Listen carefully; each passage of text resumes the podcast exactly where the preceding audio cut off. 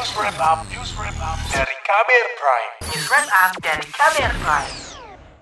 Komisi Pemilihan Umum KPU RI telah mengumumkan daftar calon sementara atau DCS anggota legislatif untuk pemilu 2024. Namun daftar calon yang diumumkan KPU minim informasi.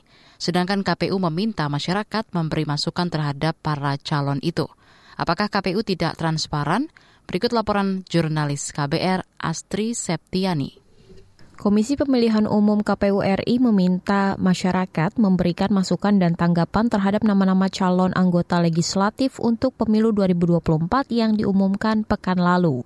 Masukan ditunggu KPU paling lambat 28 Agustus mendatang. Namun DCS mendapat sorotan karena tidak memuat penjelasan apa pun terkait latar belakang calon. DCS hanya berisi nama calon, foto calon, asal partai, nomor urut, dan juga kota asal. Tidak ada informasi mengenai riwayat pendidikan, pekerjaan, atau latar belakang apakah pernah menjadi terpidana atau tidak. Minimnya informasi mengenai latar belakang tiap calon peserta pemilu di DCS dikhawatirkan berdampak kepada tidak optimalnya publik memberi masukan terkait setiap calon kepada KPU. Pihak KPU mengklaim saat ini banyak masyarakat yang sudah mengenali profil para calon yang ada di daftar calon sementara atau DCS. Komisioner KPU Idam Holik menolak jika ada yang menganggap informasi terbatas di DCS bakal menyulitkan publik menelisik nama-nama caleg di DCS. Ia membantah penyelenggaraan pemilu tidak transparan dalam mengumumkan profil lengkap nama calon anggota legislatif di DCS. Meski begitu, Idam Holik menjanjikan KPU bakal mencantumkan daftar riwayat hidup para caleg saat penetapan daftar calon tetap atau DCT pada 4 November nanti. Itu pun dengan catatan ada izin dari caleg yang bersangkutan. Nah, pertanyaan sekarang, ketika KPU akan menyampaikan daftar riwayat hidup atas atas izin para caleg, apakah itu tidak dikatakan transparan? Hari ini kami sudah menuliskan surat kepada calon anggota legislatif untuk meminta izin agar dipublikasikan. Sebelumnya, pada pemilu 2019 lalu, kurang dari 50 persen nama caleg DPR RI yang bersedia diumumkan daftar riwayat hidupnya ke publik. Kondisi ini direspon berbeda oleh partai-partai politik.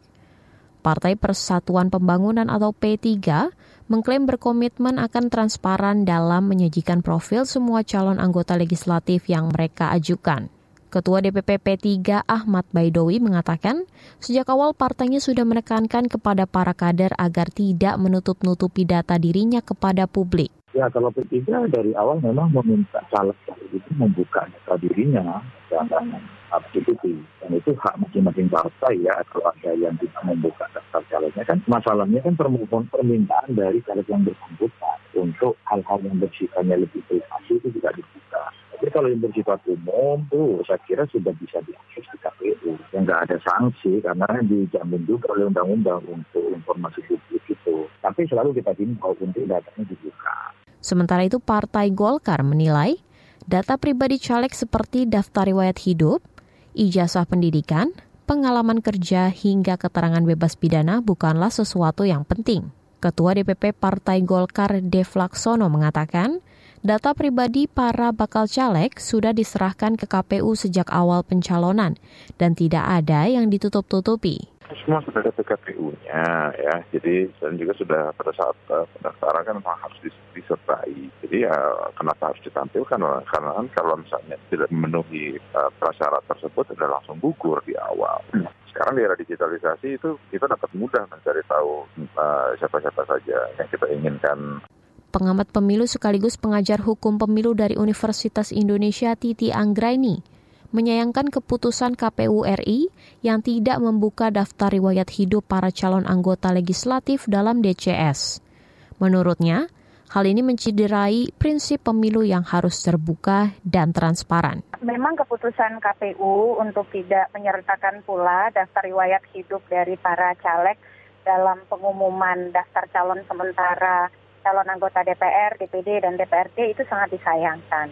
Nah, mestinya digitalisasi atau elektronisasi di dalam uh, pendaftaran calon berkontribusi pada peningkatan kualitas transparansi, keterbukaan, dan akuntabilitas uh, pencalonan. uh, apalagi pada praktik pemilu-pemilu terdahulu 2014, 2019 ada komitmen atau ikhtiar yang sangat baik dari penyelenggara pemilu untuk memberikan akses kepada pemilih terkait dengan riwayat hidup. Bahkan itu sudah mulai dilakukan ketika pengumuman DCS. Demikian laporan khas KBR, saya Astri Septiani. Kamu baru saja mendengarkan news wrap up dari KBR Prime. Dengarkan terus kbrprime.id, podcast for curious mind.